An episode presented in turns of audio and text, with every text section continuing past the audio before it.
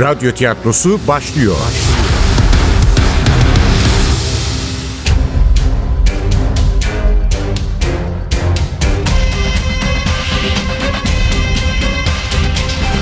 Sultanı Öldürmek 61. Bölüm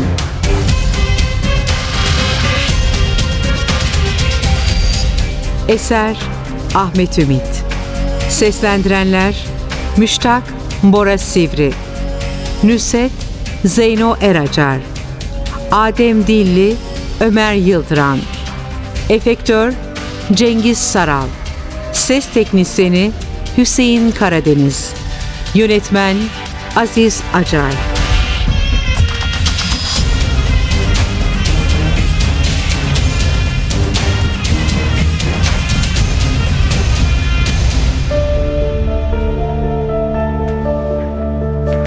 Birden karşımdaki gardırobun aynalı kapağında bir kıpırdanma fark ettim.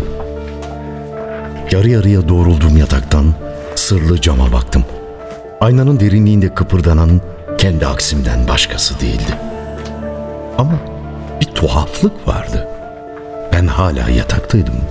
Halbuki aynadaki müştak ayağa kalkmıştı. Yakasına vişne çürüğü kravatını geçirdiği solgun mavi gömleğinin üzerine lacivert ceketini giyiyordu. Bacaklarında siyah pantolon. Az önce çıkarmış olduğu lacivert çubuklu gece mavisi pijamalar biraz geride yatağın üzerinde duruyordu. Ne bir öfke vardı yüzünde ne bir heyecan. Gözlerindeki o keskin ışıkta olmasa uykuda hareket ediyor sanılabilirdi. Hayır, bu adam içimdeki karanlıkta yaşayan, her fırsatta birilerine saldıralım, birilerini öldürelim diyen o manyak değildi. O manyağı da içinde taşıyan benim ruhumdu, benliğimdi. Ama şimdi nedense bir telaş içindeydi. Bir yerlere yetişecekmiş gibi acelesi vardı.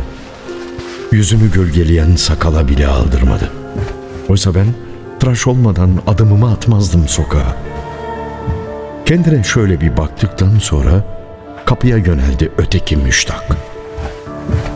Evet, artık aynanın sırlı görüntüsünden kurtulmuş, odanın içindeydi. Dönüp bakmadı bile yüzüme. Ya beni fark etmemişti ya da umurunda bile değildim. Elbette onu öylece bırakmayacaktım. Derhal fırladım ardından. Koridorun sonunda yakaladım. Doğruca sofaya gidiyordu. Sofaya gelince eğilip yerde bir şeyler arandı. Bulamamış olmalı ki ayakkabı dolabını açtı. Siyah makosenleri çıkardı. Alışkanlıkla ayaklarına geçirdi. Portmantoda asılı kirli duman rengi paltoma uzanıyordu ki birden hatırlamış gibi durdu. Düşündü. Usulca eğildi. Hiç üşenmeden makosenleri ayağından çıkardı. Daha ne yapacağını anlamadan birden üzerime doğru yürüdü. O kadar hızlıydı ki çekilmeme fırsat vermeden içimden geçerek yeniden koridora daldı.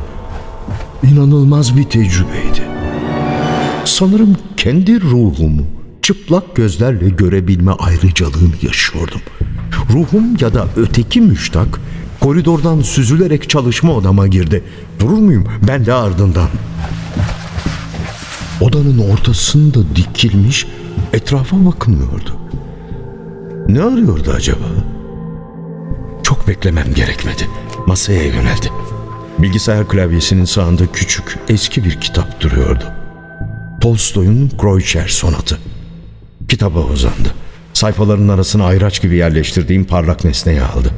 Sapında Fatih'in tuğrası bulunan gümüşten mektup açacağını. Hiç düşünmeden ceketinin yan cebine attı. Ardından Kreutzer sonatı yeniden ama bu defa sayfaları açık olarak yüzü koyun masanın üzerine bıraktı. Döndü. Bir kez daha üzerime yürüdü.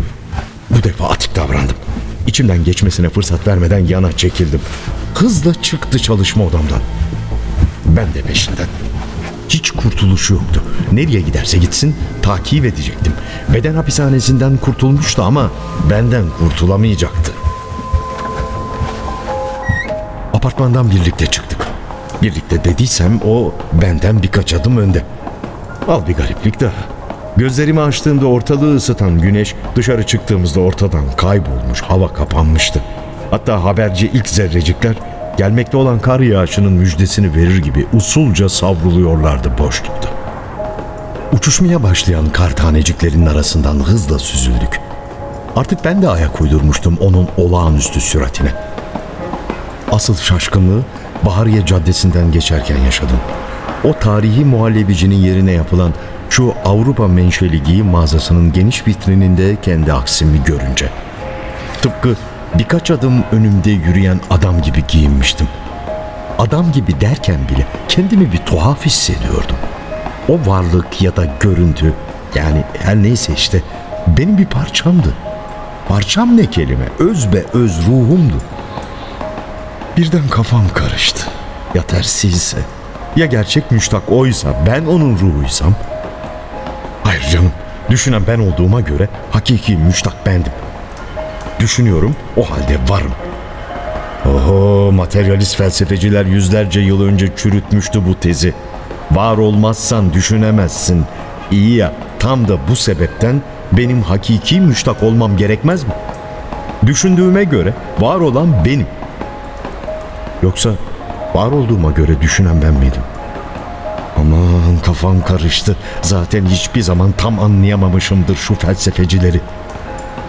Başıma üşüşen soruları hızla devrettim zihnimden. Bütün dikkatimi kaldırımın üzerinde uçarcasına gitmekte olan kaçak ruhumun görüntüsüne verdim. Aynı benim gibi yürüyordu. Hafif kamburunu çıkartarak çekingen adımlarla. Hep sahile indiğim arayolu kullanıyor. Hatta yolda gördüğü tanıdık esnafla selamlaşmayı bile ihmal etmiyordu. Ve Kadıköy'ü, tiyatro binasının önünde bekleşen gençler. Bu soğukta bile arı kovanı gibi kaynayan iskele. Son anda yetiştik 18 vapurla. O jeton attı, ben bedava geçtim ama kaçak gibi davranan oydu. Kimse görmesin, kimseyle konuşmasın diye girişteki salonun en arka sırasına sindi. Pencerenin kuytusuna. Ben de karşısındaki sıraya yerleştim. Bakışlarını denize dikmişti. Ne vapurla, ne içindeki yolcularla, ne de başka bir şeyle ilgiliydi. Sadece deniz. Karlı gökyüzünün altındaki deniz. Yemyeşil. Hayır, kül rengi. Belki biraz aydınlık. Hayır, aydınlık değil. Kül rengi. Hayatın sonluluğunu, sıkıcı rutinliğini simgeleyen renksizliğin rengi. Kısa yolculuğumuz boyunca bir kez bile koparmadı bakışlarını bu renksizliğin renginden. Vapur zor yanaştı Karaköy iskelesine. Rüzgar, sabrulan kar, dalgalanan deniz, sallanan gemi. Neyse ki kaptan ustaydı. Çımacının iskele görevlisine savurduğu kalın ip sonunda geçti iskele babasının kalın boynuna. Kıyıda tıpkı bizim gibi paltolarına, mantolarına, kabanlarına sarılmış bekleyen insanlar. Kendilerinden de, yaşadıkları şehirden de bir haber. Atsız, sansız, sabırsız hemşerilerimizin arasından indik karaya. Karaköy meydanı karlar içindeydi. Köşede liman binası. Arkasında Heyula gibi otopark. Heyula'nın köşesinde dakikalarca bekledikten sonra nihayet nazlana nazlana duran bir taksi. O arkaya oturdu. Ben de yanına. Kalın ensesini gördüğümüz, dikiz aynasında koyu renk gözleriyle karşılaştığımız ve durmadan konuşan bir şoför. Sürekli olarak insanla uğraşıyorum. Sürekli insan... Kiminle konuştuğunun farkında olmayan bir adam. Neredeyse bir saat süren bir yolculuk. Benim elim dizlerimde. Onun eli cebindeki mektup açacağının sapında. İşaret parmağı Fatih Sultan Mehmet'in tuğrasının çizgilerinde. Hanımefendi sokağının girişinde indik taksiden. Şoförün parasını yine o ödedi. Çünkü bu onun macerasıydı.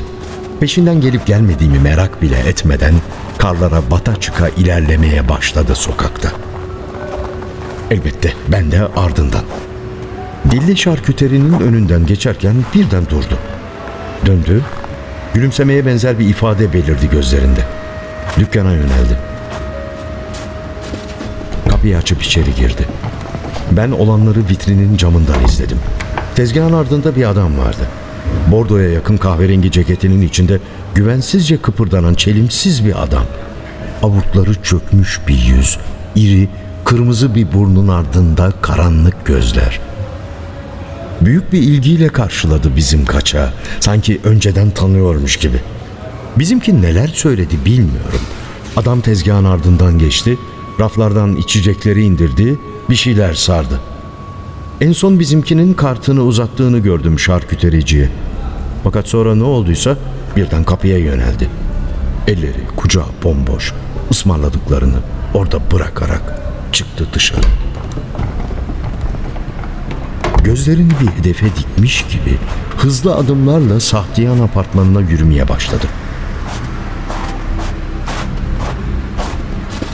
Demir kapı kapalıydı. Nusret'in ziline bastı. Kısa bir beklemenin ardından otomatiğin sesi duyuldu. Ağır kapıyı birlikte itip birlikte girdik içeri.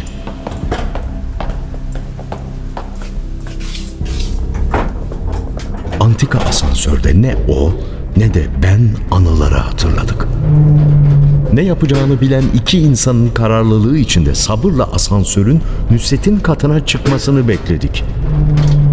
Tuhaf bir ağırlık vardı üzerimizde.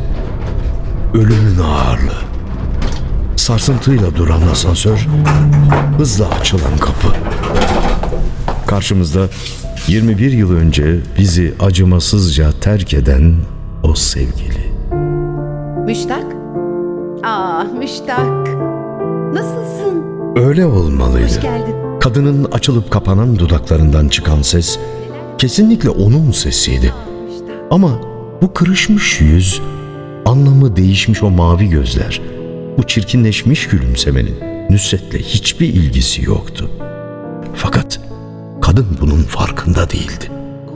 O sebepten olsa gerek görür görmez boynuma sarıldı. Boynuma mı? Benim mi, ötekinin mi? Galiba benim. Çünkü ötekinin iki eli de ceplerindeydi. Sanırım mektup açacağının sapındaki Fatih'in tuğrasıyla oynamayı sürdürüyordu. Nusret'in yerine geçen kadınsa neşe içindeydi. Durmadan bir şeyler anlatıyordu. Geniş oturma odasına geçinceye kadar hiç susmadı. Hatta o şampanya rengi berjer koltuğa yerleştiğinde bile kapatmadı çenesini. Ben sağındaki koltuğa çöktüm. Öteki adam yanımda ayakta dikiliyordu. Elleri ceketin cebinde. Habire anlatıyordu kadın. Anılardan söz ediyordu. Müştak diye bir adamdan, Nüset diye bir kadından. Çok eskilerde kalmış bir aşktan. İlgiyle dinliyor gibi yapıyordum. Arada cevap vermiş hatta anlattıklarına gülmüş bile olabilirim. Kötü bir niyetim olduğundan değil. Ama hanımefendi siz Nusret değilsiniz demeyi beceremediğimde. Ayakta dikilen adamın ela gözlerindeki ışık kaybolmuş, bakışları kararmıştı. Belki de o karanlığın sessizliği çökmüştü üzerine. Belki de 21 yıl boyunca biriktirdiği nefretin sessizliği. Öylece dikiliyordu adam. Kadınla benim koltuğumun arasındaki köşede. Sonra kadının ses tonu değişti. Fatih'ten bahsetmeye başladı. Şehzadelerinden. Fatih'in en çok sevdiği oğlu genç yaşta ölen Mustafa'dan. Padişaha benzeyen Cem Sultan'dan ve Büyük Şehzade II. Bayezid'den. Tarih hakikatle beslenir gibi bir şeyler zırvaladı. Tabular yüzünden neler çekmiş bu ülke. Yardım etmeliymişim ona. Fatih'in ölümü üzerindeki sır aydınlanmalıymış. Çok basitmiş. Sadece bir toksikoloji incelemesi. Fatih Sultan Mehmet'in cesedinin mumyalandığını biliyormuşuz zaten. Bize gereken padişahın bir saç teliymiş ya da tırnağı. Tahir Hakkı anlamıyormuş ne yapmak istediğini ama ben farklıymışım. Açık fikirli, ileri görüşlüymüşüm. Eğer hocayla konuşursam belki fikrini değiştirebilirmiş. O fikrini değiştirirse Fatih'in mezarını açma iznini kolayca alabilirmiş. Bu konuda yardımıma ihtiyacı varmış. Hem o kadar hukukumuz varmış. Yaşadıklarımız. O da unutmamış elbette.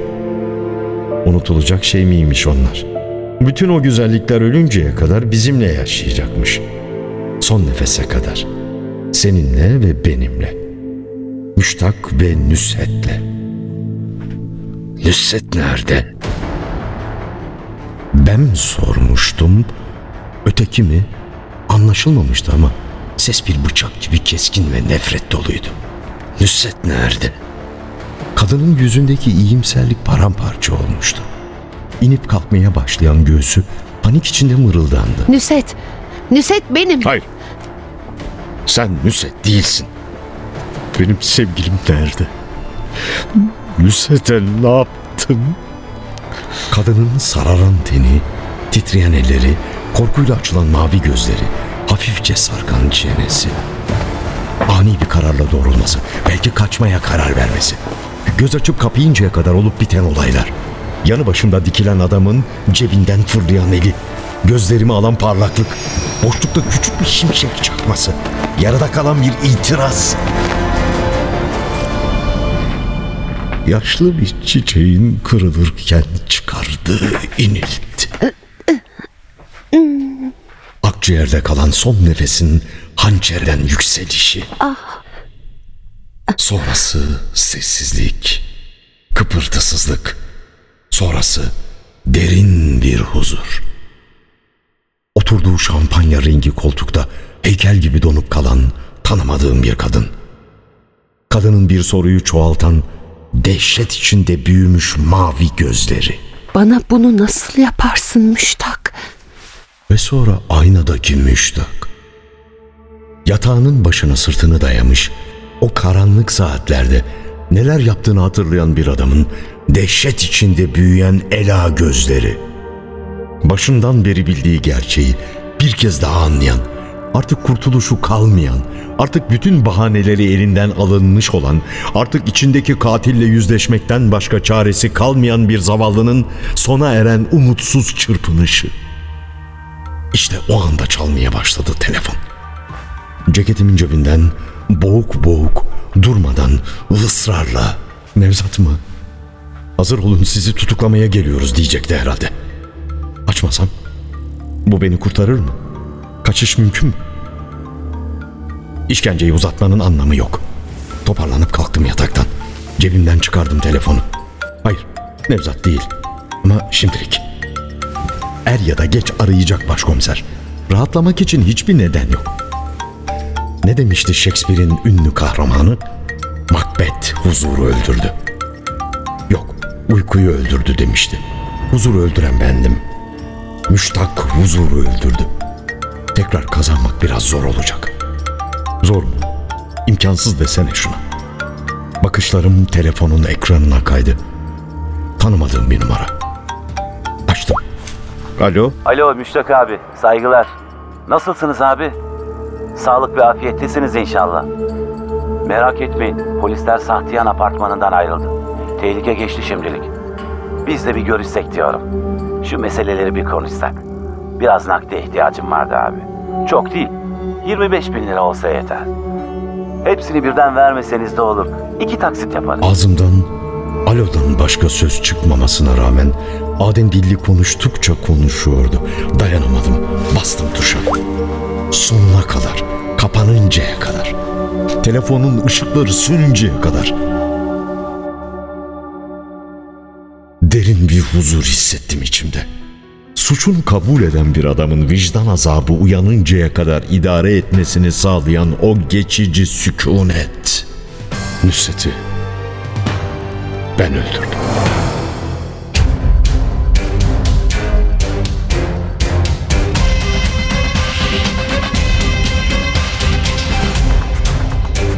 Sultanı öldürmek.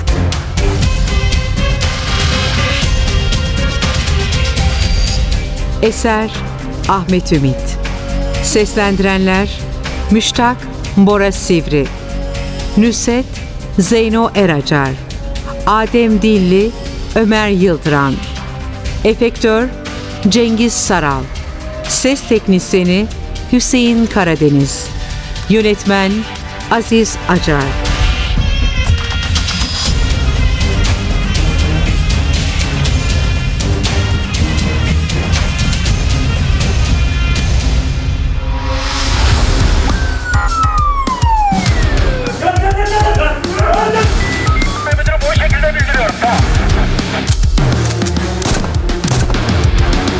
Radyo tiyatrosu sona erdi. Radyo tiyatrosu her cumartesi 11.30'da NTV Radyo'da. Kaçıranlar ve tekrar dinlemek isteyenler içinse ntvradio.com.tr'deki podcast sayfamızda.